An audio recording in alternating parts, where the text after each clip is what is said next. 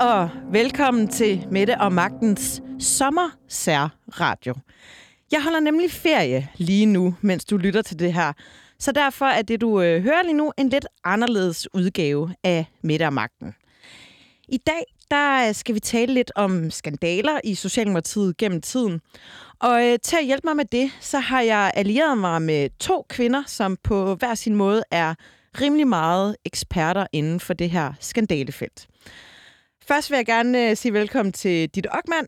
Du, du har været på øh, det, vi taler om øh, på BT, og har de seneste, hvad, syv, otte år, øh, hver eneste uge øh, i radioen talt om skandaler rundt omkring i både det politiske, men også lidt mere kulørte landskab. Det er rigtigt. Hver fredag på BT. Hver eneste fredag og tidligere på, på Radio 24 Og så Astrid Haug, du er kommunikationsekspert, du er særligt inden for sociale medier. Du har din egen virksomhed, hvor du rådgiver i sociale medier og kommunikation.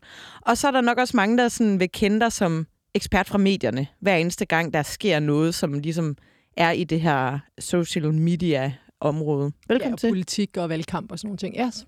Yes. Er I klar til at tale en lille smule om øh, skandaler her den næste øh, lille times tid? Mm. Rigtig meget.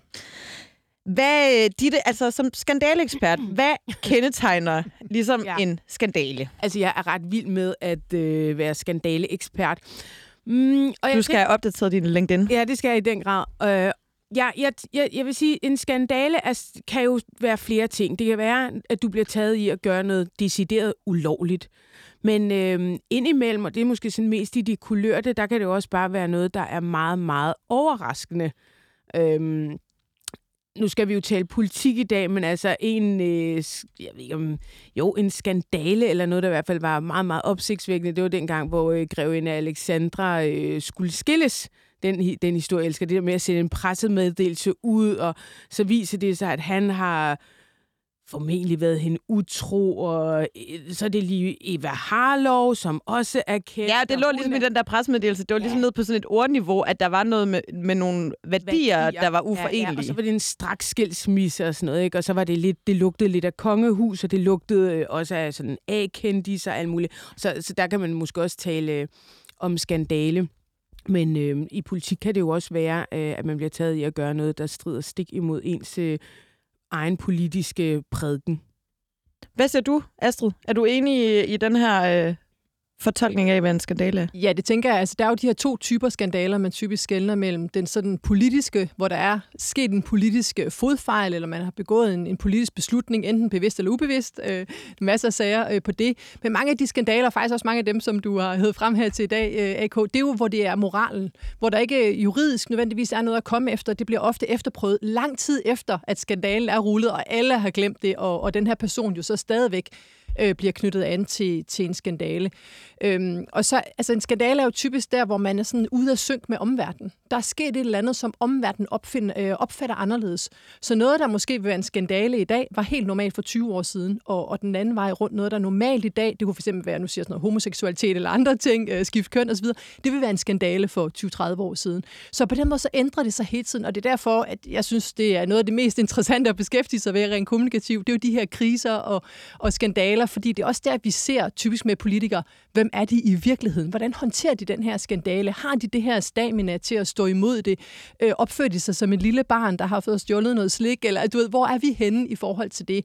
Og så, øh, da jeg sad og forberedte mig i dag, nu har jeg så også lige været i London og set Shakespeare osv., så, så jeg var sådan, altså det er jo de her historier, altså tilbage til de gamle grækere og Shakespeare, op til House of Cards og Borgen i dag. Vi elsker dem bare, øh, de her skandaler, fordi vi som mennesker er optaget af, øh, ja, både af sladerdelen af det, men egentlig også de her store dramaer, som ligger i de her fortællinger. Så det, det kan vi tale om meget længe, ja nu får jeg lige lyst til at skyde den over til dig, Ditte, fordi hvorfor er vi så optaget af... Altså, du har jo siddet og leveret sladder øh, og skandaler uge efter uge. Hvorfor er vi så optaget af, af, af sladder Jamen, jeg tror, vi er optaget af sladder, fordi vi er optaget af mennesker. Vi er optaget af hinanden. Og det synes jeg egentlig som udgangspunkt kan være vældig sympatisk. Og så kan man sige, at sladder, øh, nu sidder vi jo i radio for åben mikrofon, så det er jo ikke engang bagtaleri. Men jeg tror sådan set, at det kommer sig af, af ren og skær interesse. Og når vi så selvfølgelig går ind i skandalerne, så er det jo øh, igen, altså andres moral, den kan vi jo altid, øh, og måske også nemmere, sådan gøre os til dommer over. Ja, der er helt klart det der sladeraspekt, at det altså sådan nysgerrigheden eller snagen, vi, vi, det er bare øh, super interessant at komme med ind i, i andre folks privatliv på den måde. Det, det, det er der ikke nogen af os, i hvert fald ikke os, der er her i dag, tror jeg, der kan se os øh, for fine til. Øh, men, men jeg synes også, at man godt sådan kan tillade at sige, det har sådan et moralsk aspekt, når der er de her sager, ikke? Øhm, hvor, øh, hvor mine børn måske kommer og siger, det der med, med Mink og Mette Frederiksen, hvad er det nu lige, det går ud på, og hvad har hun gjort? Og så skal man sige, jamen, du må ikke lyve, du må ikke stjæle, du må ikke... Altså mange af de her skandaler handler jo om nogen, der har overtrådt nogle af de her sådan moralske Dødssynderne jo faktisk, eller de syv de ti, ja, eller de bud, bud eller... Præcis, ja. ikke? Så det er bare for at sige, altså, hvis vi sådan skal dække os ind over noget, så kan man sige, det har altså også en, en samfundsmoralsk øh, opgave, at vi taler om de her historier og siger, det her, det må du ikke, hvis du vil være politiker, eller i det hele taget, hvis du vil være et ordentligt menneske, så må du ikke gøre de her ting. Der er lige øh, noget, jeg, jeg kan huske, at jeg sendte det her til, til dig, dit Ockmann, på et tidspunkt, men der er også noget i det, som ligesom binder os sammen som grupper. Øh, jeg læste et eller andet sted i et eller andet videnskabeligt, meget klog bog, sandsynligvis, at, øh, at det faktisk er sådan overbygningen af, at det at sidde og sladre og snakke med hinanden og, og fortælle de her historier, det er overbygningen til at sidde og pille op af hinanden. At på et eller andet tidspunkt, øh, der, der bliver vi så store grupper, at man kan ikke nå at pille lopper af alle, og den der, det der med at sådan sidde og lige groome hinanden en lille smule, altså i den gamle forstand, ikke noget med, med sex uh, grooming, men sådan gør hinanden fine, piller, loppe, piller lopper af hinanden. Øhm, at, at der, der er grupperne blevet for store, og det er så vigtigt med den her socialisering, at vi har de her bånd til hinanden. Og så er det, at det her med at sidde og fortælle, snakke om hinanden, fortælle hinanden historier om hinanden, at det, det bliver sådan en, en, øh, og det er jo heller en socialisering. Altså, jeg, jeg er sikker på, at øh, altså, nu taler man om, om damerne nede ved gadekæder, men det sker jo også i en opgang, det sker i en klasse, det sker på en arbejdsplads, og jeg er sikker på, at indianerne rundt om bålet, de har også siddet og talt øh, om alle mulige ting, der er sket over i en eller anden, anden stamme. Og, altså, det, det er jo igen den der interesse. Nu sidder vi så måske ikke og piller lopper, men vi går til frisøren, det er der, vi finder damebladene. Og, men men, men øh, det er jo også en, ja, en nysgerrighed på hinanden, og så... Øh, måske også at blive klogere på hinanden. Ja, så handler det også om magt og hierarkier. Det skal vi heller ikke øh, forbigå. Altså mange af de historier, der kommer frem, er jo øh, fordi enten nogen i systemet øh, vælger at sige, det her er simpelthen for galt, nu, nu begynder jeg at lægge noget, enten sådan, den mere sådan etiske, som er sådan whistlebloweren, som vi, som vi godt kan lide i dag, og det synes jeg også er helt fair, men, men der kan også være nogle lidt mere uetiske øh, måder at gøre det på, eller du har politiske modstandere, som spreder rygter. Øh, nu kunne vi for nylig se den her udsendelse med Uffe Ellemann Jensen, øh, som, som jo efter han, han var død, øh, men fortalte det her med, at, det her rygte om, at han skulle have slået sin kone, var, var jo bare øh, altså en helt forfærdelig oplevelse. Øh, og, og det her med, så du kan sætte rygter i gang for at skade dine modstandere. Så er der også ond slader, øh, og der er noget slader, man skal holde sig for god til. Øh, og, øh, og, og, og, der, og der kan man sige, der er problemet. Og det var DSU, der havde i gang sat dem. Det var okay, ja. Ja, det, eller det siger han i hvert fald i udsendelsen, at de havde hængt et eller andet banner op ved whatever motorvej, Lyngby motorvejen, eller hvor der stod uforslår konen, eller sådan noget i den dur. Ja. ja, og der kan man også sige Morten Messerschmidt i øh, Grøften, det var også en politisk modstander. Det var øh, Torben Lund, som startede den historie om, at øh, Morten Messerschmidt skulle have siddet hejlet i grøften. Øh, noget han ikke havde gjort, og noget han også fik øh, en dommers ord for, at han ikke havde gjort. Og alle de altså mange hundrede mennesker, som havde været dernede, havde altså heller ikke mm. set ham gøre det, men Torben Lund og Torben Lunds kæreste øh, mente at have set noget i den stil, og det blev jo bare en gigantisk lortesag for, for Morten. Og der kan man sige, at den her menneskelige interesse, svaghed, øh, behov, vi har for netop at fortælle de her historier, det er jo det, du kan udnytte rent politisk ved at sætte de her historier i gang, internt i parti eller øh, i offentligheden.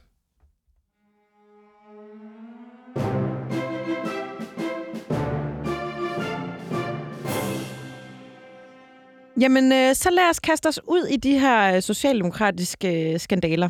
Vi, øh, vi starter lidt tilbage i tiden. Vi starter med øh, Rit Bjergård, vi er i 1978, og Rit Bjergård, hun er undervisningsminister. Hun skal en tur til Paris i embeds medfør, og hun øh, overnatter i en suite på Hotel Ritz øh, i 13 døgn til den nette sum af øh, 47.670 kroner. Ekstrabladet de øh, graver den her historie frem, og den ender på forsiden med, med overskriften Rit sov for 50.000 i Paris på 13 døgn. Og så øh, går hele kavaleriet ligesom i gang, så at sige. Og hvad det er for et kavaleri, det kommer vi ind på om lidt. Den her suite, den koster øh, 3768 kroner per nat. Øh, og jeg kan ikke helt vurdere, øh, det lyder lidt dyrt, øh, også i forhold til både altså, nutidens standarder. Men i særdeleshed måske 1978. Jamen præcis, det er lige Det kostede præcis en det. filur 50 øre. Ja, ja. ja, ja, præcis. øhm, Anker Jørgensen, der dengang han var statsminister, han, øh, han vurderer ligesom, at hun kunne godt have fundet øh, billigere indkvartering, og så ender han med at fyre hende som, øh, som undervisningsminister og kræve, at hun betaler 20.000 kroner tilbage. Øh, det, der så sker efterfølgende, det er, at øh, Rigsrevisionen erklærer, at hun ikke øh, har brugt flere penge end andre minister, og dermed bliver hun øh, ligesom frikendt. Øh, der er nogle forskellige ting. Øh, altså, hvor, Astrid, hvorfor bliver det her til en skandale?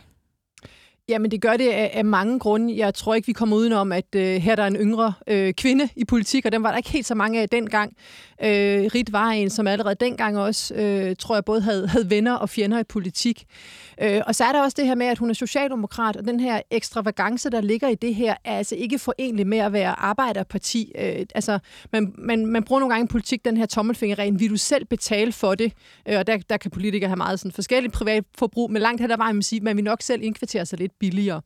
Øh, det viser sig så også, at der var andre politikere, som boede øh, lige så dyrt osv., men, men hun var simpelthen ude af synk øh, med, øh, kan man sige, opfattelsen af, hvad, hvad forventer man af en, måske endda en yngre kvindelig socialdemokrat, øh, og, så, og så har hun sikkert også haft nogle, øh, nogle fjender, både øh, kan man sige, journalister og medier, som synes, det, her, det, var, altså, det er simpelthen opskriften på en god skandale, den er for god til at lade ligge. Øhm, og så også øh, nogle politiske modstandere, som har set en interesse i at, at dyrke den her sag. Men jeg synes, det, der er interessant ved den her, udover selvfølgelig, øh, kan man sige, sådan det, det historiske i det, det er jo også, at det i den grad har formet øh, Rit Bjergård som politiker. Øh, jeg havde selv fornøjelsen af at arbejde under hende øh, inde i, øh, hvad hedder det, på Københavns Rådhus. Jeg var over i Teknik- og Miljøforvaltning hos Claus Bondam, og så huserede Rit op i øh, overborgmesterkontoret. Øh, og lad os bare sige det som er, at folk var jo bange for hende. Øh, altså hun var simpelthen øh, så hård øh, i filten, øh, og der var i hvert fald langt fra, fra den hårde rit inde på rådhuset, og så til den rit, der stod øh, og fældede en tårer. Ikke? Så, og det har hun jo også selv udtalt sidenhen, at det, det er jo simpelthen det, hun lærte af, og hun lærte også, at hun kunne klare mosten, hun kunne være det der game, hun kunne stå imod, hun kunne rejse sig igen, og hun skulle aldrig øh, græde for åben øh, skærm igen. Ditte? Jamen, jeg tænker, øh, der, der, der, øh, ja, der, der, det handler gar- garanteret også noget om øh, at være ung kvinde. Øhm, men jeg må sige, øh, altså det som jeg også synes er i det, det er jo lidt walk the talk, og Mm. det ser sgu mærkeligt ud. Mm. Øh, hvis man havde, jeg ved ikke, om man kan google, hvad øh, 3.700 et eller andet er i 78 kroner, men det er jo vildt mange penge. Øh, og så kan man nok godt sidde og blive en lille smule farvet. Det, jeg synes er vildt, det er alligevel, at hun bliver fyret. Altså, øh, man må formode, at statsministeren godt ved, at det her er inden for skiven.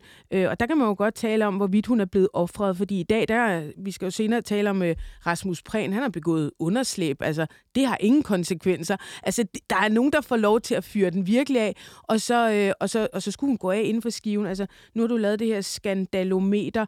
Der synes jeg, det er vildt nok, at den ender i 100, altså gå af, og ikke nede i en rigtig møgssag. Ja, jeg har lavet et øh, meget, meget flot skandalometer, så vi ligesom kan inddele de her øh, forskellige øh, øh, sager. Der er ligesom en kategori, der hedder gå af, så er der en, der hedder kæmpe shitstorm, så er der en, der hedder en rigtig møgssag, øh, så er der en, der hedder det var da lidt pinligt, og så er der en, der hedder en storm i et glas vand. Altså, hvor skal den her ende? Altså, nu, nu gik hun jo af, men hvis vi nu kigger af... Vi har jo øh, heldigvis den gave, at vi kan se det hele lidt oppefra i et helikopterperspektiv. Hvor, hvor burde den her øh, sag ligge? Altså jeg vil sige, at jeg, jeg synes egentlig også, at den burde være en rigtig møgssag, men jeg tror også noget af den måde, som, øh, som Rie Bjergård håndterede sagen på, og generelt, sådan som jeg har oplevet hende gennem årene, øh, nu arbejder jeg ikke tæt sammen med hende, skal jeg skynde mig at sige, men, men var jo huset der, altså det er, at hun, øh, hun ofte øh, holder fast. Altså når du, når du har en, en krise, nu er jeg også beskæftiget meget med shitstorms osv., du har ligesom to muligheder. Enten så står du fast, eller også så siger du undskyld. Øh, og det der med at stå fast, øh, det, det koster dig bare meget mere. Altså hvis du vil have det til at gå hurtigt over, så skal du ligge dig ned og sige undskyld og betale pengene tilbage, alle de her ting. Men det her med at stå fast, det kan på lang sigt gavne dig, fordi du så netop viser, at jeg har den her stamen af, og du ikke skal gå på kompromis med, hvad, hvad du synes, der er rigtigt og forkert, øh, måske også en rent juridisk. Men det gør altså også bare, at det netop går fra at være bare en møgssag til så at være en, en full-blown øh, shitstorm. Øh, og jo så med den konsekvens dengang, at øh, hun skulle gå af. Og som jeg ser det, altså, øh, nu, nu er jeg ikke historiker noget, men, men jeg har samme indtryk, som du er lidt inde på, dit. Altså, det virker som om, man blev smidt af for lidt mindre øh, dengang i hvert fald, end, end Ja, man vil gøre ja. i dag. Ikke? Ja, fordi, men det der jo så sker efterfølgende, det er, at, øh, at hun nogle år øh, senere i start 90'erne flytter ind i sådan en herskabslejlighed på, øh, på Vesterbro og øh, havde postadresse på Fyn og hæver så et, et skattefrit øh, tillæg.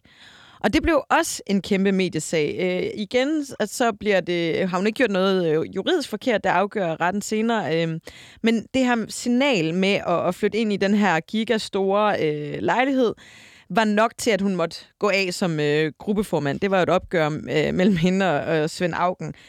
Øhm, og der tror jeg måske, at hovedspørgsmålet var, altså skal en socialdemokrat bo på 203 kvadratmeter øhm, i, i, i hele det her? Og, og, og hvor meget tror jeg, det har betydet, at, at hun tidligere har haft den her hotelsag?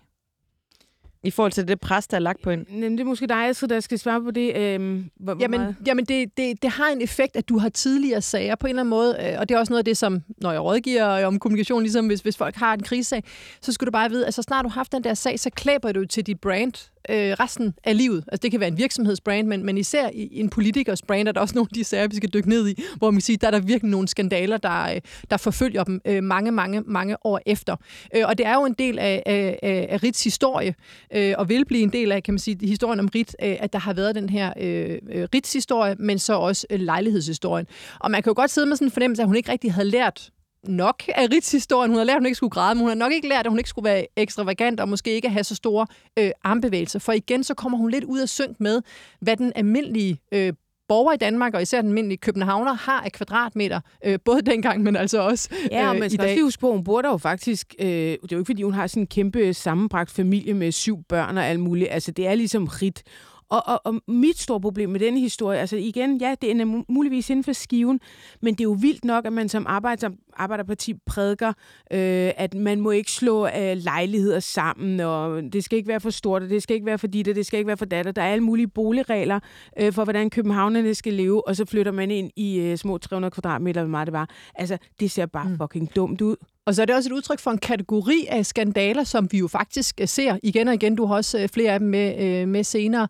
Øh, altså det her med politikers boligforhold. Fordi der jo er sådan noget med de her regler. Jeg, jeg kan dem faktisk øh, ikke særlig godt, men ofte så har de jo bopæl ude i landet. Vi vil jo gerne have, at, eller vi har jo folketingspolitikere fra hele landet, men de er så også nødt til at have en eller anden form for bopæl i København.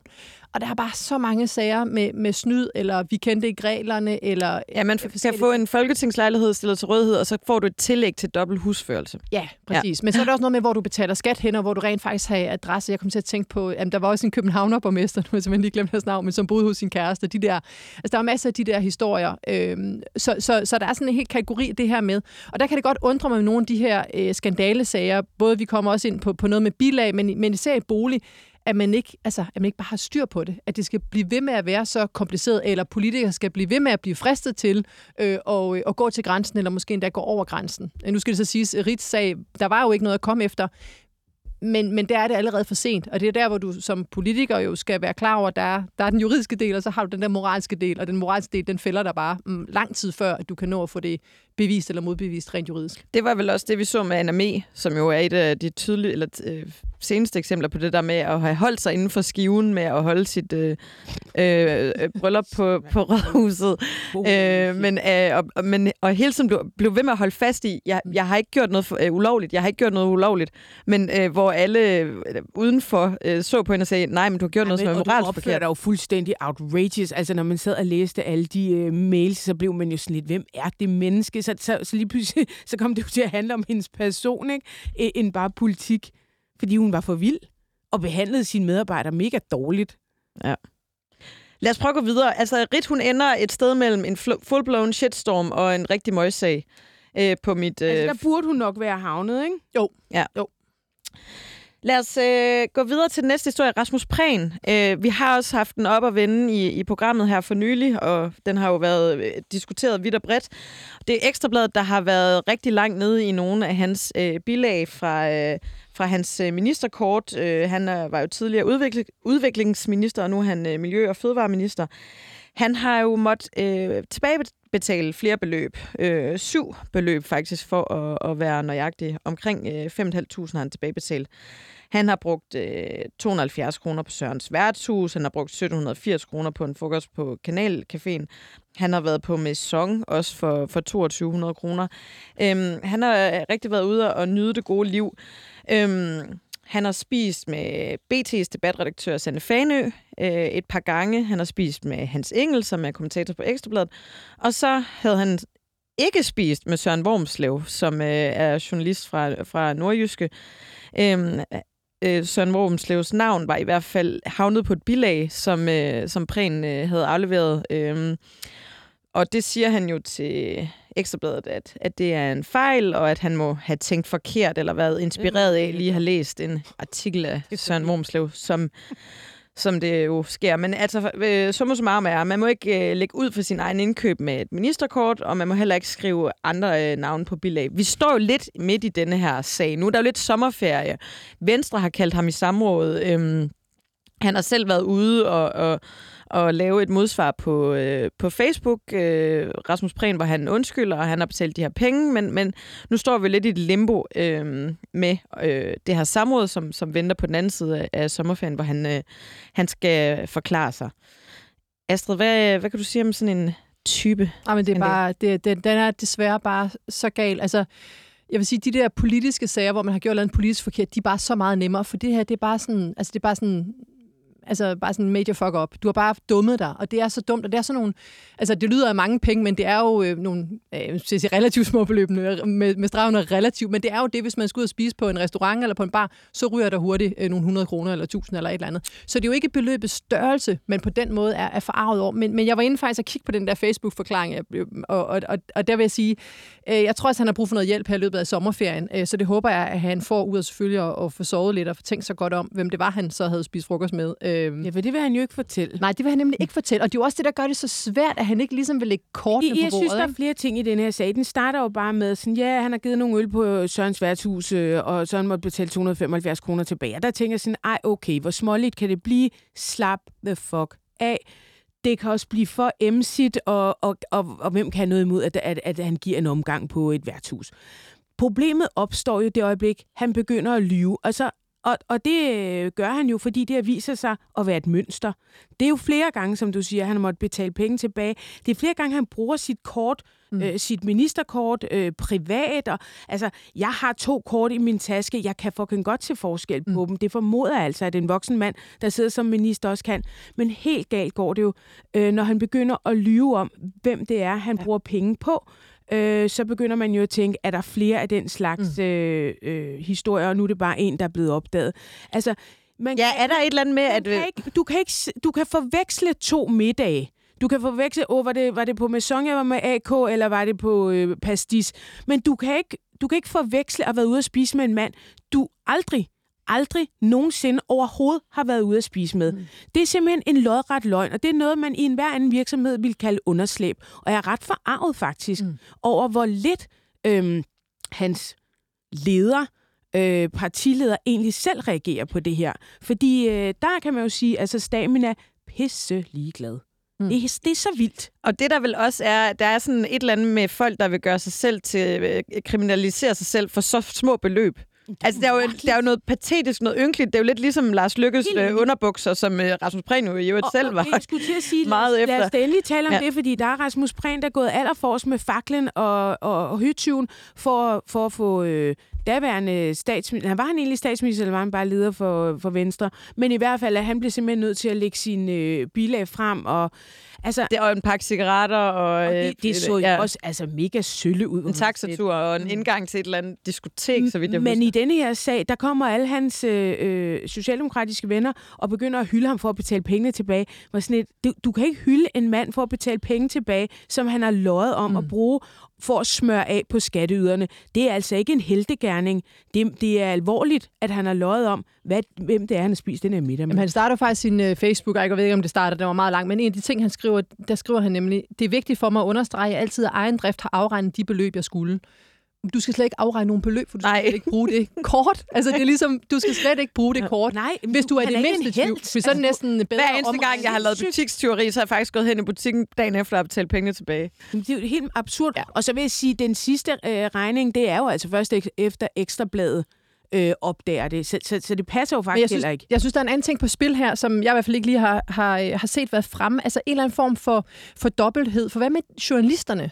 Altså, øh, som stiller op til de her øh, kaffeaftaler og, og middag og så videre. Og det er jo en kendt ting i politik, det var det i hvert fald også, da, da jeg var der og havde sådan et, et dejligt lille kort, og så var der nogle journalister og redaktører, som gerne ville ud og drikke kaffe med en, eller spise en frokost, øh, og så skulle der måske også øl og så videre på bordet, eller hvis man var et sted. Altså, der er jo sådan et, et underligt, andre gange, så er det journalisterne, der betaler og så videre. Så, så jeg tror, det, det Men det er bare lidt en anden diskussion, ikke? fordi det er jo en, man må tage med sin redaktør. Altså, hvor meget kan man smøres? Der, der er også et fænomen, der hedder luderture. Så bliver man en, øh, inviteret af spisrejser, er der overhovedet noget, der hedder spisrejser? Det ved jeg ikke. Men, men så bliver du inviteret på en eller anden tur øh, til Rimini i Italien, og så håber man selvfølgelig på, at journalisten går hjem og skriver en eller anden dejlig jeg har... øh, reportage. Jeg har været vært på så mange luderture. Ja, præcis. Øh, og, og, og der, jeg vil sige, at jo... rejsejournalister er rimelig fordrukne jeg, og ja, ja. jeg tager virkelig... Jeg tænker, ja. hjemme på redaktionen jo vurderer, er det her en slags journalistik, vi, vi vil lave? Er det en god idé, at vi går til fester med ministeren, der er ja. hjemme hos dem og sådan noget? Så jeg tror bare, det er en opfordring til at sige, altså der er jo to sider af det også, fordi sådan som jeg har hørt nogle af udlæggene, så er det jo sådan lidt, altså journalister den ene dag stiller op til, til, til, ja. til middag og, øh, og drinks og så videre med en minister,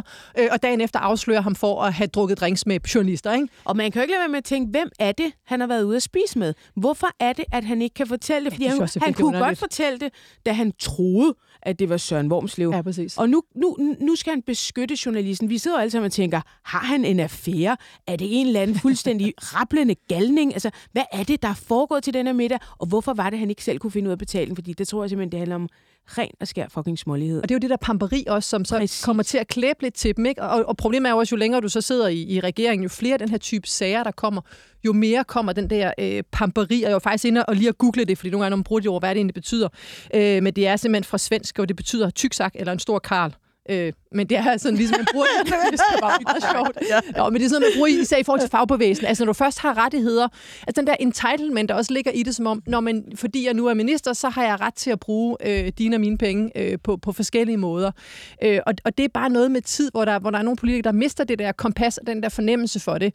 Øh, og det, det er der, hvor det bliver rigtig, rigtig farligt øh, for, for en regering, fordi du begynder at få flere og flere af den her type sager, hvis der ikke bliver strammet. Jamen, og der er vel også noget i, at bare det, altså, at han er socialdemokrat at han netop øh, øh burde være solidarisk og fællesskabet og sådan noget. Altså, vi forventer det jo næsten lidt af sådan en type ja, som Lars Lykke. og fedter med, med regninger på 1800 øh, kroner, 2200 kroner og smører dem af, og, og seriøst sidder og lyver på skrift bag på en... Altså, det er alvorligt. Hvis mm. jeg gjorde det her i min virksomhed, så ville jeg fucking få skat på nakken. Ja, det vil man nemlig. Og det er jo også lidt det, der er... Nu sidder han bliver hyldet af, af sine S-venner. Hvor er du dygtig, du har betalt pengene tilbage. Det er jo vanvittigt. Ja, og faktisk så er Udenrigsministeriet nået frem til, at lige præcis den der Søren Wormslev øh, middag, øh, som ikke var Søren Wormslev, der behøver han ikke, han skal faktisk ikke, øh, han er ikke forpligtet til at opgive, hvem han har spist med. Han skal bare forpligte... Fordi han har betalt det tilbage, ikke? Ja, han skal bare fortælle en titel på vedkommende. Ja. Øh, så spørgsmålet er, om vi nogensinde finder ud af, men jeg må også bare sige, der sidder jo også nogen i ministeriet og godkender de her bilag. En minister har jo en ret udførlig kalender. Altså, så er der også bare noget ned i systemet, hvor jeg tænker, at prøv lige at lave lidt dobbelt han prøvede, de der Han prøvede biler, også ikke? at smøre den af på øh, en af sine Ja, det gjorde han nemlig, og så kunne man se, at det var hans øh, Ja, så var det godt nok ham selv, ja, der havde skrevet. Det Først det. var det sådan, jamen det må være en misforståelse. Det er min sekretær, der har siddet og fedtet med dem. Og sådan, men du har jo selv skrevet Søren Wormslev, og så har hun registreret. Sådan, nå ja, nå ja. Altså, det er også bare mega ja. Og jeg vil tro, der, kom, altså, der må komme nogle nye forklaringer i det der samråd, fordi han kan ikke blive ved med at bare køre rundt i det der. Sådan, hvorfor ikke bare sige, hvem det er? Det, øh, igen, altså det burde man jo gøre, så var den i hvert fald lukket. Øh, så er der ikke mere at komme efter, men der er jo hele tiden mere at komme efter.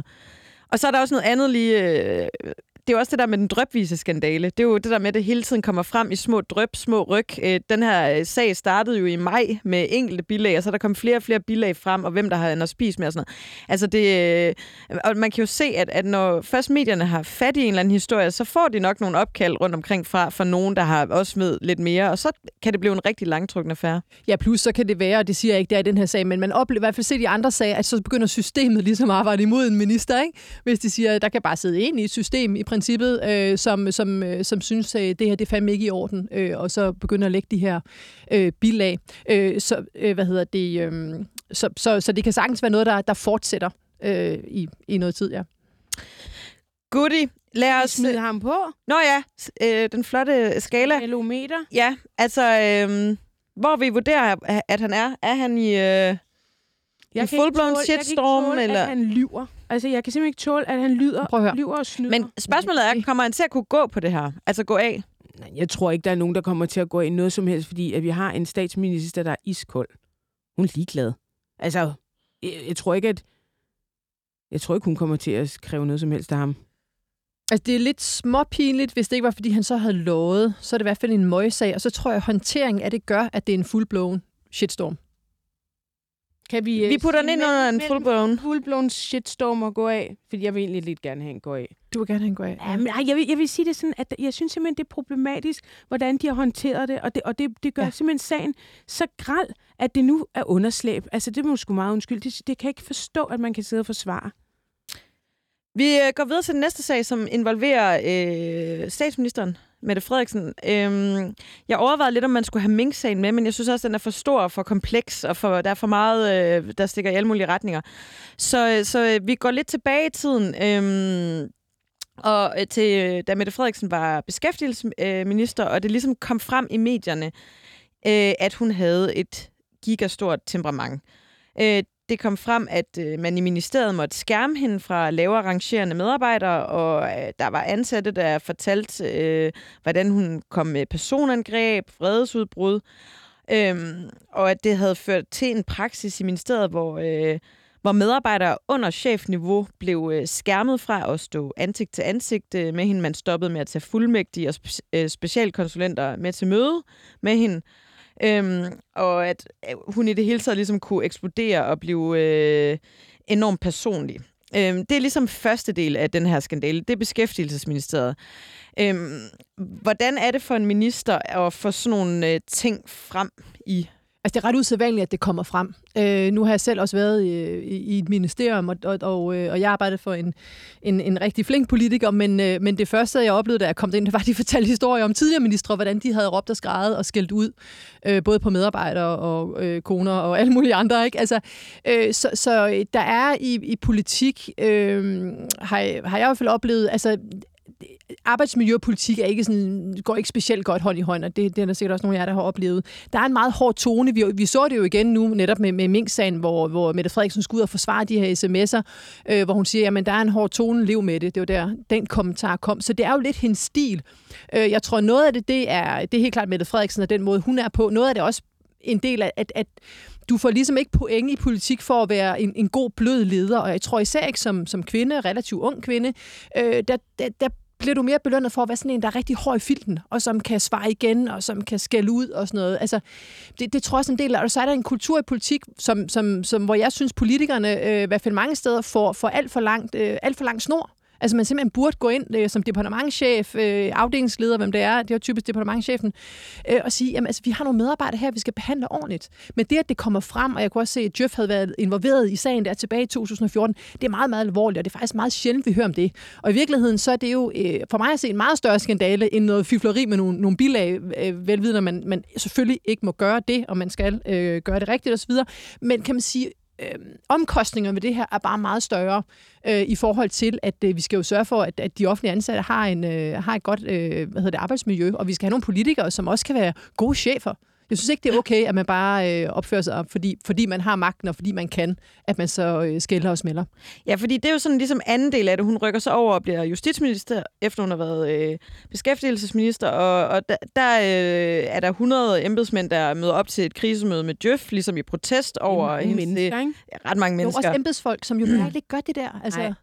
Og øh, så forflytter hun øh, departementchef øh, Anne-Christine Axelsson, så øh, hun bliver flyttet over til Kirkeministeriet, som jo også virker lidt som at blive flyttet over til øh, kontoret for udstillelse af fisketegn eller nye nummerplader. Eller hvad. Altså, det virker i hvert fald som en klar degradering.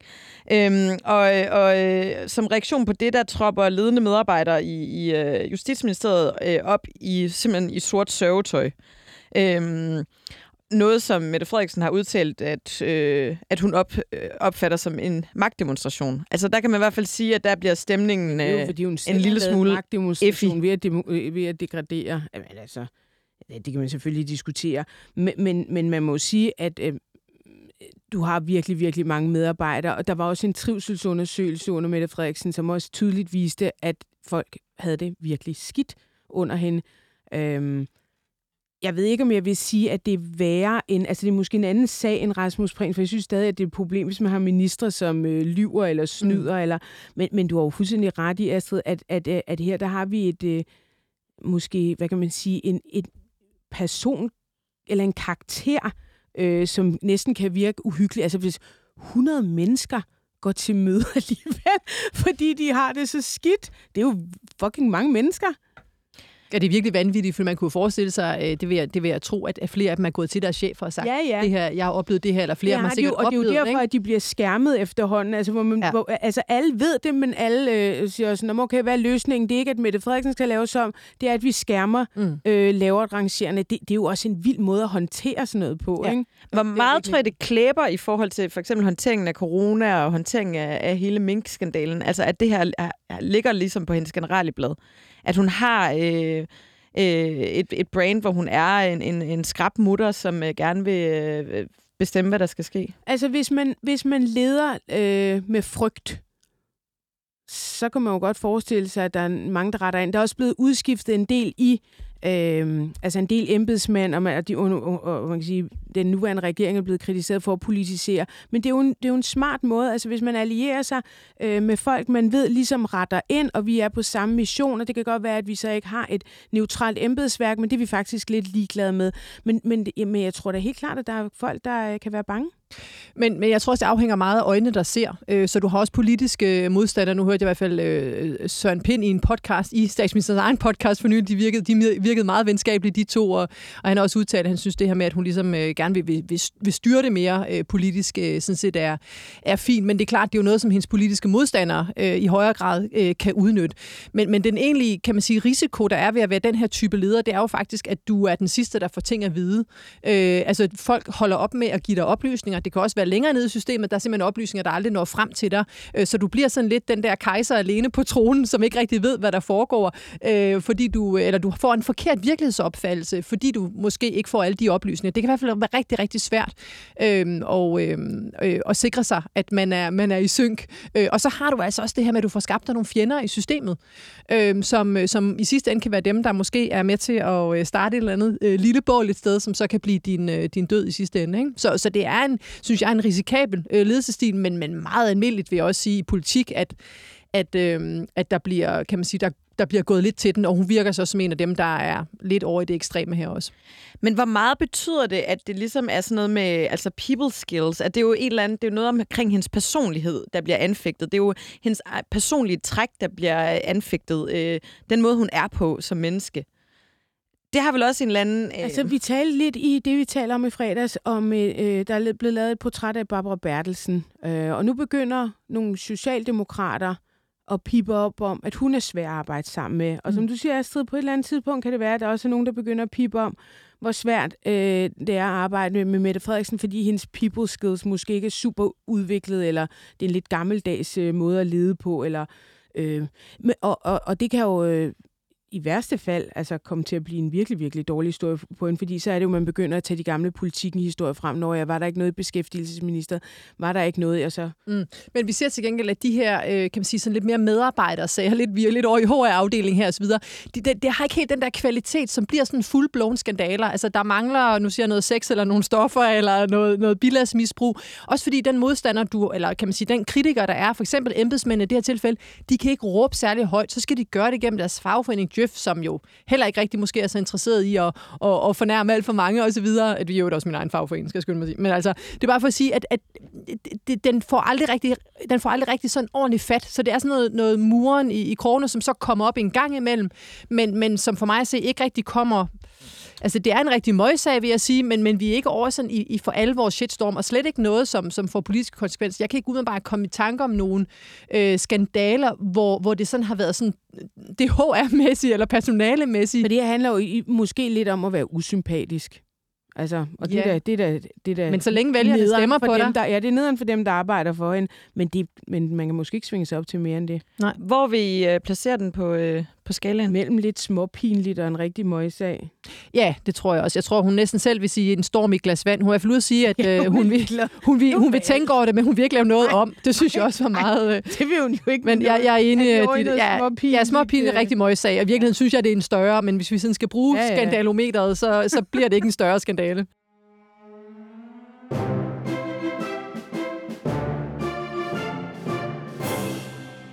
Alright. Astrid, du vil gerne have sex og stoffer. Øhm, jeg måske sagt. stoffer har jeg ikke, øh, men øh, vi kan tale noget om, øh, om sex. Lige præcis, de, de, der sidder og flasher et lille skilt, hvor der står Jeppe Kofod. Lad os springe til den her sag. Øhm, den, øh, den foregår tilbage i øh, 2008, hvor øh, Jeppe Kofod er på besøg hos øh, DSU, der holder et seminar på Esbjerg Højskole. Han er inviteret for at fortælle om international politik. Efter hans øh, foredrag, der falder han i snak med en 15-årig pige, der er meget interesseret i udenrigspolitik. Øhm, de ender op på hans værelse på den her øh, højskole. Nogen banker på. Øh, der går lidt tid, så åbner Kofod øh, døren til værelset og lukker den her unge pige ud. Hun er ulykkelig, hun græder. De øh, DSU'er, der har banket på, de tilsvinger sig adgang til værelset, og der står han så inde øh, kun iført et håndklæde om livet. Øhm, det står faktisk i DSU's øh, regelsæt på det her tidspunkt, at, øh, at hvad skal man sige, voksne eller foredragsholdere om at ligesom ikke have seksuelle relationer til, til medlemmer. Øhm, den her 15-årige pige, hun har tidligere været skolepraktikant på Christiansborg, øh, og øh, det må formodes, 8. at... klasses, halløj. Ja, også noget 8. og 9. klasses. Mm. Øh, og det må formodes, at, at øh, Jeppe Kofod ligesom derfor godt ved, øh, at cirka i hvert fald, hvor gammel hun er. Jeppe Kofod, han er, han er 34 år på det her tidspunkt. Øhm, det, jeg synes, der er i godsøjne interessant ved, ved denne her skandale, øh, det er, at der er ret stor forskel på, hvordan den blev øh, opfattet i samtiden, og hvordan vi opfatter den nu. Øhm, dengang øh, sagen kom frem, var reaktionerne faktisk ikke så vilde og, og fordømmende, som man kunne forestille sig, når man kigger på det i nutidens lys. Hans øh, kredsformand på øh, Bornholm, hvor han er opstillet, Annette Stær, hun sagde, han har tabt hovedet et sted, hvor der var liv og glade dage, og det er han ikke den første mand, der gør. Øhm, der blev også lavet en, en stor rundspørge i øh, BT eller Ekstrabladet, jeg kan ikke lige helt huske det, men Du var hvor, BT. var det. BT, ja. ja hvor øh, en hel masse kvinder blev spurgt, ret prominente kvinder, feminister, som vi kender dem i dag, blev spurgt om, hvad de synes om den her sag, og der siger blandt andet øh, Rosenkrantz Teil, reaktionen fra Jeppe Kofods bagland og DSU er en total overreaktion. Han har intet ulovligt gjort.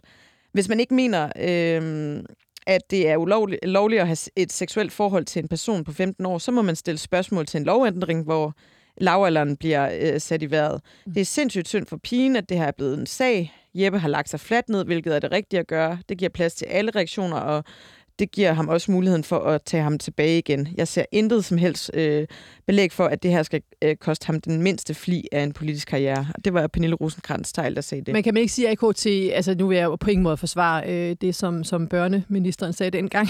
Øh, hun er børneundervisningsminister i dag. Men, men der var nogle af de her oplysninger, du nævner i starten, som først kom frem lidt senere jo, Er der ikke Øhm, en der, eller hvad? det, det med, at hun var øh, erhvervspraktikant, er først kommet frem senere. Ja, og det med, at hun græd og Øh, var lidt ulykkelig over Nej, det. Sådan noget. det var Nej, faktisk okay. fremme. godt. Øh, og det jeg var bare vigtigt. Det, altså, det stod i øh, Ekstrabladet, og øh, det man gjorde, det var fra øh, Socialdemokratiets side, jeg tror, det var formanden. det var Jakob Bjerregaard, Ja, som var formand. tidligere formand i... han tog ned, borgmester øh, fordi at der var øh, altså de der ungdommer, som øh, ligesom bryder ind på værelset, mm. de er ret oprørte over Mm. mm. det her. Og derfor så tager Jakob Bjerregaard ned øh, og taler med hendes forældre og hende, og ligesom prøver at tale dem til ro. Og han udtaler faktisk til Ekstrabladet, at de er meget oprevet. Mm. Øhm, at de er ude af flippen. Altså, det er nogle ret vilde ord, han egentlig Mm. mm. bruger. Men efter de ligesom har fået talt med dem, så øh, Mm. er der kommet ro på. Øh, og det står altså i Ekstrabladet øh, ganske få dage efter. Men der er sådan lidt en kamp om sandheden dengang, og, og jo også øh, sidenhen, må man sige, omkring netop det her med, øh, altså, hvor voldsomt var det? Var mm. det øh, voldtægt, eller, eller, eller var det øh, med samtykke og så videre? Det er selvfølgelig før samtykkelovgivning, men trods alt stadigvæk. Øh, og, og, og som man forstod det på, på, på øh, Socialdemokraterne dengang, så, altså på de voksne, så var det ikke så slemt, som vi jo kan høre på Pernille rosenkrantz og så DSU'erne var dem, der ligesom prøvede at sige, ja. det her, det er faktisk ret slemt.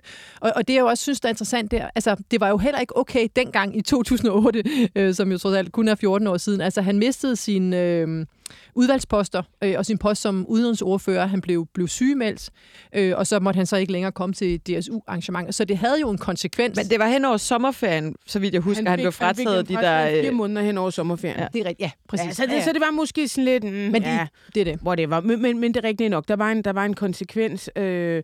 Og så blev han jo sendt ud af landet. Øh, blev sendt ned til Bruxelles øh, og kunne oh. sidde dernede og, og dampe lidt af. Ja, præcis. øhm, og, og altså, en ting er, at ja, jeg synes på en eller anden måde, der er jo heller ikke, der er ikke nogen, der siger, at man skal være i politik. Der er ingen, der siger, at man, altså, man kan jo også godt forlade politik, hvis man har lavet sådan noget her. Der er på en eller anden måde det der med at klæbe så meget til taburetten, at man ikke... Øh, fordi i nutidens lys, så ser den her sag jo ikke, øh, ikke særlig godt ud. Den har jo også fået endnu et skru lige i, i forbindelse med hele MeToo. Øh, øh, ja. sagen, der ligesom har floreret. Ja. Det, jeg synes, der er interessant øh, at, at, at, at, sådan filosofere lidt over, det er jo det her, om, om hvis, altså hvis, øhm, altså, hvis om Mette Frederiksen, vi har udnævnt ham, hvis det var efter Sofie Linde. Fordi han bliver minister udenrigsminister i 2019, øh, og Sofie Linde, det er så i 2020, øh, august-september der, hvor det begynder at køre, og så i løbet af efteråret, så har vi så øh, Frank Jensen-sagen, øh, som går af i oktober. Øh, og spørgsmålet er bare, altså hvis det var kommet et år, altså et år før, vi hun så have, have turde udnævne. Men det er klart, nu er han udenrigsminister, så står hun på mål for ham, hun har forsvaret det osv. Øh, men jeg synes bare, der er noget timingsmæssigt der, der, der er lidt interessant. Vi kommer ikke så langt ved at tænke over det, men jeg tænker, det, det må vi godt. Det er sådan et, et type program her lige sige. Der, altså, vil man gøre det, øh, hvis, øh, hvis det havde været den, den anden vej rundt, sådan rent øh, historiemæssigt? Ja, og det har jo været sådan en damned if you do, damned if you don't sag for hende, fordi hun jo netop også selv har måttet stemple ind i MeToo og sige, vi tolererer det ikke, vi vil ikke have det, vi vil ikke have øh, altså netop også i forhold til øh, Frank Jensen, jeg husker, at hun skrev en, en Facebook-opdatering, hvor hun var sådan, altså der er nul tolerance for, for sex, øh, chikane og overgreb, og så samtidig har hun jo den her øh, minister, hun har jo faktisk klaret sig ved ikke at svare på spørgsmål omkring ham. Mm. Øh, basically, at det har nok været en lille smule øh, taktikken. Men til gengæld så har Helle Thorning været ude og tale om den, for det var hende, der var øh, formand dengang, øh, så vidt jeg husker, og hende, der var ude at sige, hvor hun, hvor hun også sagde, at, at, at, øh, at, eller hun har sagt sådan i nyere tid, at dengang var der mange, der syntes, hun gik alt for langt ved at fratage ham de her ordførskaber mm. hen over en, en, sommer, en forlænget sommerperiode. Ikke? Øh, men hun har i hvert fald kunne, kunne, kunne vise sådan det her med, at, at hvis du skal reagere politisk på sådan nogle type ting, og det vil vi nok se mere af, øh, kan man sige, sådan, øh, ja, de mere sådan værdipolitiske eller, eller identitetspolitiske, øh, nu, nu det her i tilfælde med, med voldtægt og så videre, lidt noget andet også, men altså, øh, den her type sager, at, at der er det nok en god idé at overreagere en lille smule fra politisk hold, frem for at underreagere, fordi tiden vil i hvert fald øh, være med den, der, der ligesom siger, at det her, det vil vi bare øh, slet ikke tolerere. Ja, og så er der, altså, det er bare interessant det der med, fordi at jeg har lidt indtryk af, jeg husker det ikke så godt fra dengang i 2008, jeg har nok ikke været så fokuseret på det, øhm, men, men øh, at det er ligesom om, at den har fået et større skru nu, øh, i eftertiden, at, ja. øh, at den er... Den Men det er jo fordi, nu kan vi lige pludselig tale om det, uden at skulle tale jura. Hvor før, mm. der, der handlede det om sådan, nå jo, men altså, hvis vi tror, at 15-årige kan vurdere, hvem de går i seng med, så er der ikke noget at komme efter her. Hun kan bolde med en 50-årig, hvis hun har lyst mm. til det, øh, eller en 75-årig, hvis hun har lyst til det. Problemet er, at der var et magtforhold, og det er det, vi begynder at tale om nu. At han kom som underviser, han kom som voksenpolitiker øh, og skulle øh, undervise børnepolitikerne. Og der, der kan vi lige pludselig begynde at tale om MeToo, vi kan tale om det, altså om creepyheden i det, eller uordentligheden i det, eller øh, alle de andre aspekter, som måske ikke handler om jura. Det kan vi lige pludselig nu. Ikke? Og vi ved jo heller ikke, om hun græd, fordi det var pinligt, at hun blev afsløret, der står nogle hammer på døren, eller om hun er ked af, at hun har bollet med ham. Det ved vi ikke. Eller om hun er blevet voldtaget. Hun har ikke meldt ham. Altså, så det er sådan lidt... Øh, Men uanset hvad kan man sige, så er det i hvert fald noget, der klæber til, til Jeppe Kofod, og, og formodentlig ja, vil gøre det. Ja, for dømmekraften er jo helt gagag. Ja. Altså det må jeg sige, en 34-årig mand, der kommer for at undervise nogle... Altså undskyld mig, en 15-årig er et barn, hun er jo lige blevet 15 år, sådan noget tre dage for inden, eller ni dage for inden. Øh, så, så vi har jo ikke at gøre med... Vi har at gøre med et barn. Øh, og det... Kan I huske, da Søren Espersen sagde et eller andet med, hvor han brugte øh, ordet nære? Mm og hvor øh, Jeppe Kofod tweetede det, hvor han sagde, at øh, øh, øh, en dansk politiker havde kaldt øh, en eller anden for nigger, tror jeg faktisk, mm. han oversatte det til. Også, ja. Og hvor Kirsten Birgit, øh, vores allesammens værtinde og veninde, øh, går ud og tweeter, øh, Jeppe Kofod is a child rapist. Ja. Og så tagger hun bare ja. alle mulige internationale organisationer. Men det er jo et problem internationalt. Ja. Nu, min søn, han spurgte mig faktisk her i sommerferien, jeg ved, jeg ved simpelthen ikke, hvor det kommer fra, men spurgte bare sådan, når Jeppe Kofod tager til udlandet som udenrigsminister, ved de så der, at der har været den her sag, øh, hvor jeg tænker, det, det ved jeg ikke, om de gør, men jeg kunne da forestille mig, at de ved det. Så hvis jeg sad som, øh, nok ikke som tysk udenrigsminister, men hvis man sad som rådgiver for en tysk udenrigsminister, så vil man da gøre ham opmærksom på, du skal bare, eller hende. Øh, øh, men, men der er den her sag, øh, den her øh, udenrigsminister, du får på besøg, har den her sag, så lad være at nævne noget af det her, eller man skal jo sørge for, at, at den her udenrigsminister, nu siger vi for Tyskland, ikke, at den her sag med Jeppe Kofod ikke kommer til at klippe til ham også, hvis de bliver for gode venner, eller de er ude at drikke øl, eller altså, så det er bare for at sige, selvom... Kan I følge mig? Mm. Altså, ja, ja, fordi ja, ja. i mange lande, der er han en child rapist. Ja.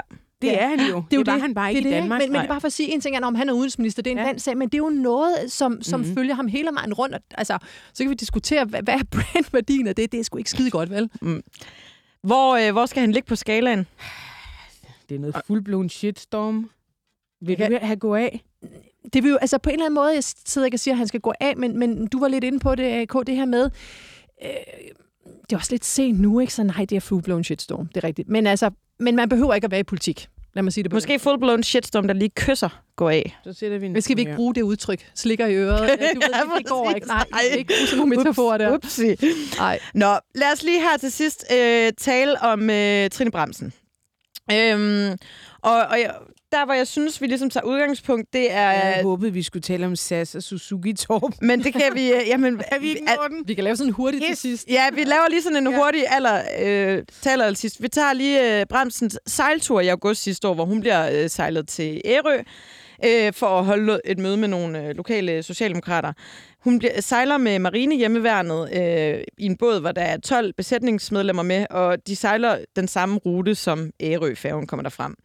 Hun får kritik for den her sejltur, blandt andet fra professor i forvaltningsret Sten Bønsing, øh, som siger, at hun straight up har overtrådt øh, loven, øh, fordi hun, hendes særlige rådgiver har sat et møde op med øh, de her lokale øh, socialdemokrater på, på Ærø. Øh, der er nogle andre ting omkring øh, den her tur til Ærø. Øh, Kabul falder den her weekend, øh, så hun, øh, det fremstår i hvert fald, som om hun ligger og sejler rundt øh, i en stor båd. Hun er også øh, til en koncert i Odense samme weekend, øh, og ender faktisk i et samråd omkring øh, alle de her ting. Øhm, og, og Bremsen har jo lidt en, en historik, hvor hun er til 30 siden af. Øhm, og jeg synes, det her er interessant, fordi der er noget kontekst i det. Fordi der er også noget øh, FE-skandale, der ligesom kommer ind og ulmer i det her, øh, hvor hun øh, er en del af hele den her Finsen-sag. Det er hende, der sender øh, fem topmedarbejdere hjem. Øh, øh, og hele, altså, det ender med, at, at Lars fin, Finsen sidder varetægtsfængslet i hvad, 4-5 måneder. Hun har kaldt øh, forsvarschefen for en styrelseschef, også i, i denne her periode, i stedet for en, øh, det, man normalt vil sige, han er en forsvarschef. Altså, hvor meget betyder det, at man øh, har andre ting på generaliebladet også? Altså, øh, for eksempel den her sejltur. Kan det godt have noget... Altså, kan den godt blive en stor ting, fordi hun, hun har andre ting, hun, øh, hun har gjort, hvad skal man sige, tidligere? Der bliver i hvert fald bygget godt op til det. Øh, det er nærmest sådan øh, skandale på, på skandale, øh, der bliver bygget op. Det er jo helt klart også, får man fornemmelsen af en minister, der, der er ude at synge med sit system øh, og som Gud siger, når hun fornemmer ikke, at der er nogen dårlig stemning, øh, mens skandalesagerne, de, øh, de hober sig op. Øh, så så det, kan, det kan det godt, men jeg vil også sige, den, den har noget af det der, hvor den egentlig også godt kunne, kunne stå alene, øh, øh, hvad hedder det, øh, fordi hun jo, det er den her diskussion om, er hun der, er hun på Ærø i, i, som, som, øh, som socialdemokrat, eller er hun der som minister?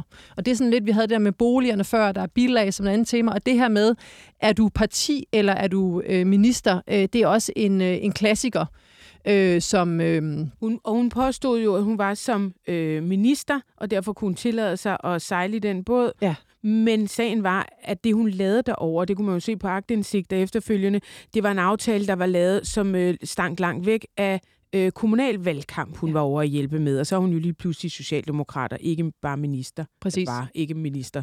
Ja, ja så, så, det, så på den måde er det noget, der klæber til, men det er noget, vi ser igen og igen. Jeg kommer til at tænke på den her, hele den her sag omkring Socialdemokraternes erhvervsklub, om hvorvidt øh, Mette Frederiksen var der som statsminister, hvilket ikke vil være okay, men at være der som øh, partileder for Socialdemokraterne ville være okay. Og i virkeligheden, altså, det er sådan nogle teoretiske diskussioner, hvor man siger, at det er virkelig, virkelig svært at, at skælne øh, systemer, man gerne understøtte din minister, men ikke, øh, men ikke din øh, kan man sige, partipolitiske. Øh, men det bygger selvfølgelig ovenpå, så det er noget, hvor man siger, man kunne måske diskutere, bliver det en skandale, men fordi det bygger ovenpå alle de her andre skandaler, så bliver den så bare meget det større, for allerede når du ser en historie med, med Trine Bram, så får man lidt den der fornemmelse, at der, der, der er sikkert noget om snakken, eller der er sikkert et eller andet. Altså, ja, hun har ikke bygget så meget goodwill op. Øh, nogle billeder efterfølgende på Instagram, hvor hun netop er til koncert, mens øh, Kabul øh, altså, falder. Ja. Og, og, og man tænker sådan lidt, hvad, altså, hvad laver du? Altså, jeg, jeg havde det mere sådan, er du, er du kompetent til at være forsvarsminister. Altså, jeg blev sgu sådan lidt bekymret faktisk, at hun står og hører Folkeklubben, eller hvad fanden hun var ude ja. at høre, øh, og bare står og fester med Mette Frederiksen og en eller anden øh, lokal type. Jeg, jeg, jeg, var fuldstændig målløs over, over det der. Jeg kan, så kan man sige, netop oveni, sådan, øh, så begynder man at, at skal have den der øh, særlige sejltur, men hvad er det egentlig, dit formål er? Sådan noget, hvor, hvor, hvor hun virkede sådan totalt ude af synk, øh, men egentlig også inkompetent. Og hun ender jo også med at, at blive i hvert fald flyttet over i et andet ministerium. Hun bliver transport- og ligestillingsminister, de to områder, der jo hænger sammen som pot og pande. øhm, hvor skal vi placere den her øh, sejltur på, på skalaen? Sejlturen ved jeg sgu ikke. Øhm, Nej, for... sejlturen er næsten, altså det er lige før, jeg synes, den er lidt småpinlig, men ja. bygger du alle de andre ja. øh, af, øh, så, så er du jo oppe i hvert fald noget fuldblåen shitstorm, og så, så skulle hun jo så ikke gå af, men hun blev jo så forflyttet. Ja. Så om ikke andet ja. er det i hvert fald også noget, som, som statsministeren har sagt, den her kan vi simpelthen ikke øh, trække længere. Ikke? Måske opdagede statsministeren, at hun var inkompetent.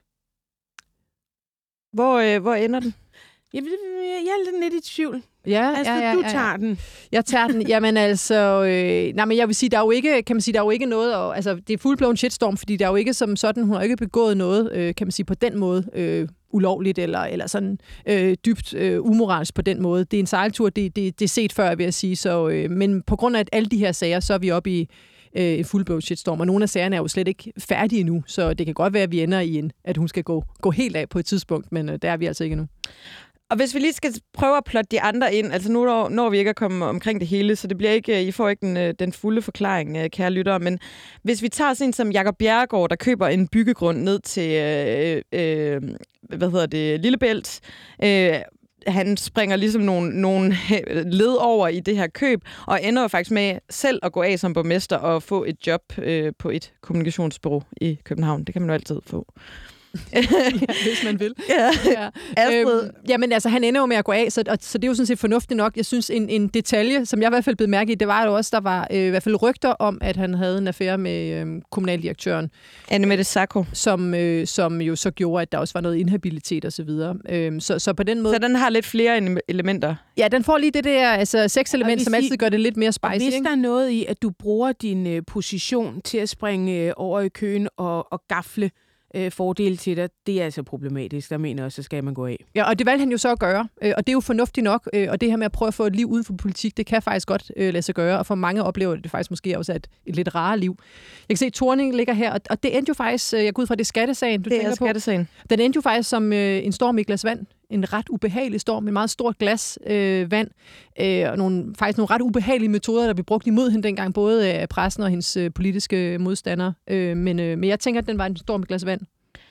Og hvis vi lige skal tage uh, SAS og Suzuki-Torben som den, uh, den sidste. Det var, det, det var din uh, favorit. Kulørt. Ja, det var det sgu. Uh, det var Henrik Sass Larsen, som uh, viser at have nogle rockerrelationer. Han var... Uh, han stod til at skulle blive finansminister, men... Øh, han kunne ikke sikkerhedsgodkendes. Han kunne ikke sikkerhedsgodkendes, mm. fordi at øh, Suzuki-Torben havde kontaktet ham i forbindelse med en med en, en sag om hans datter i statsforvaltningen, som han gerne ville have, at Henrik Sass skulle øh, hjælpe med. De har siddet og drukket på jeg ved ikke, det hedder Hugos i... En eller anden café. I, ja, der vil jeg ikke engang huske, hvad den hedder, men øh, der er de siddet og hygget sig. Det var en vældig, øh, vældig spændende sag. Øh, der kom så efterfølgende nogle historier om, at øh, SAS øh, skulle... Det var så over på 24-7, hvor man lavede satire på, altså i månedsvis på, at han skulle være på hårde stoffer og leve et vildt øh, øh sexliv. Og, øh, den, den, det, det eksploderede. Den stak også fuldstændig, fuldstændig. må man sige. Altså på Totalt. godt og ondt, ikke? Totalt. Ja.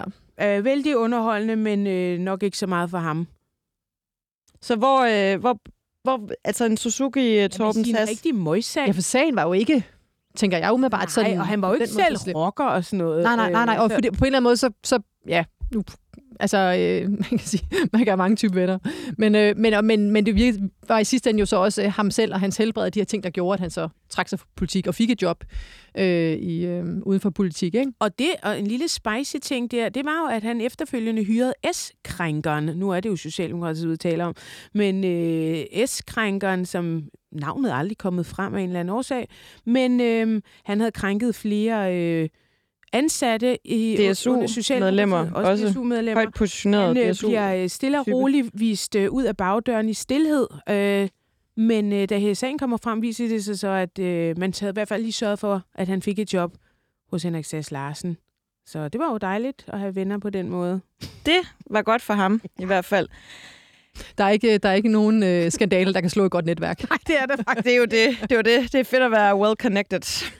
Ditte Ockmann, vært Ja. på det, vi taler om. Tak, fordi du vil være med. Astrid Hav, kommunikationsekspert og øh, selvstændig øh, kommunikationsdudelut, somi dame. Halløj. Yes, Yes, Det tusind, tusind tak, fordi du også vil være med. selvfølgelig. Og tusind tak, fordi du lyttede til Mette og Magtens særlige øh, sommerradioshow. Jeg hedder Anne Kirstine Kramon.